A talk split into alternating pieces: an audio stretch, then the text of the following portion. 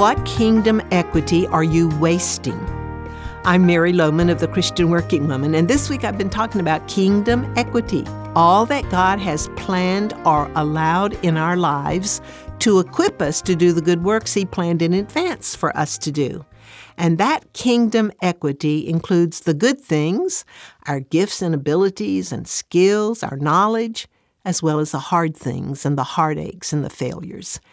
So, what part of your past or your present have you put in the category of not good or not fair or shameful, and therefore tried to hide it from others as well as yourself? Or you've let it sit there so long that bitter roots are growing in your heart, and those bitter roots are causing trouble and defiling you and others. Or you've allowed yourself to live in the lie that God can't really use you like He uses other people because of your past. The thing about this kind of kingdom equity, the kind that's filled with sorrow and heartaches and failure, is that it's very difficult to see how God can use it when we're in the middle of it. It's usually only in hindsight that we can say, as Joseph did, God meant it to me for good. So that means that when we're in the middle, we have to walk by faith and not by sight. We have to decide if we're really going to trust God or not against our feelings and our emotions.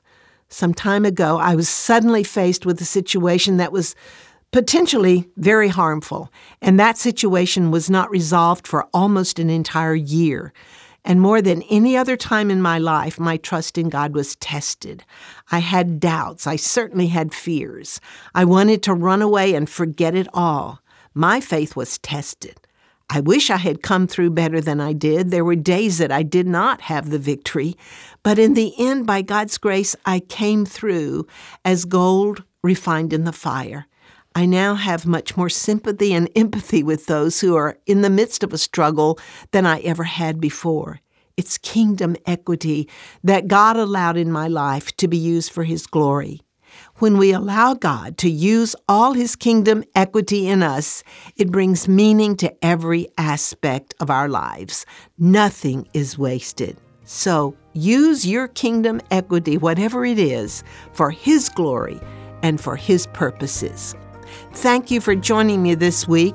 If you're looking for more resources that will help you become an ambassador for Christ in the workplace, just visit our website at ChristianWorkingWoman.org and join me again on Monday.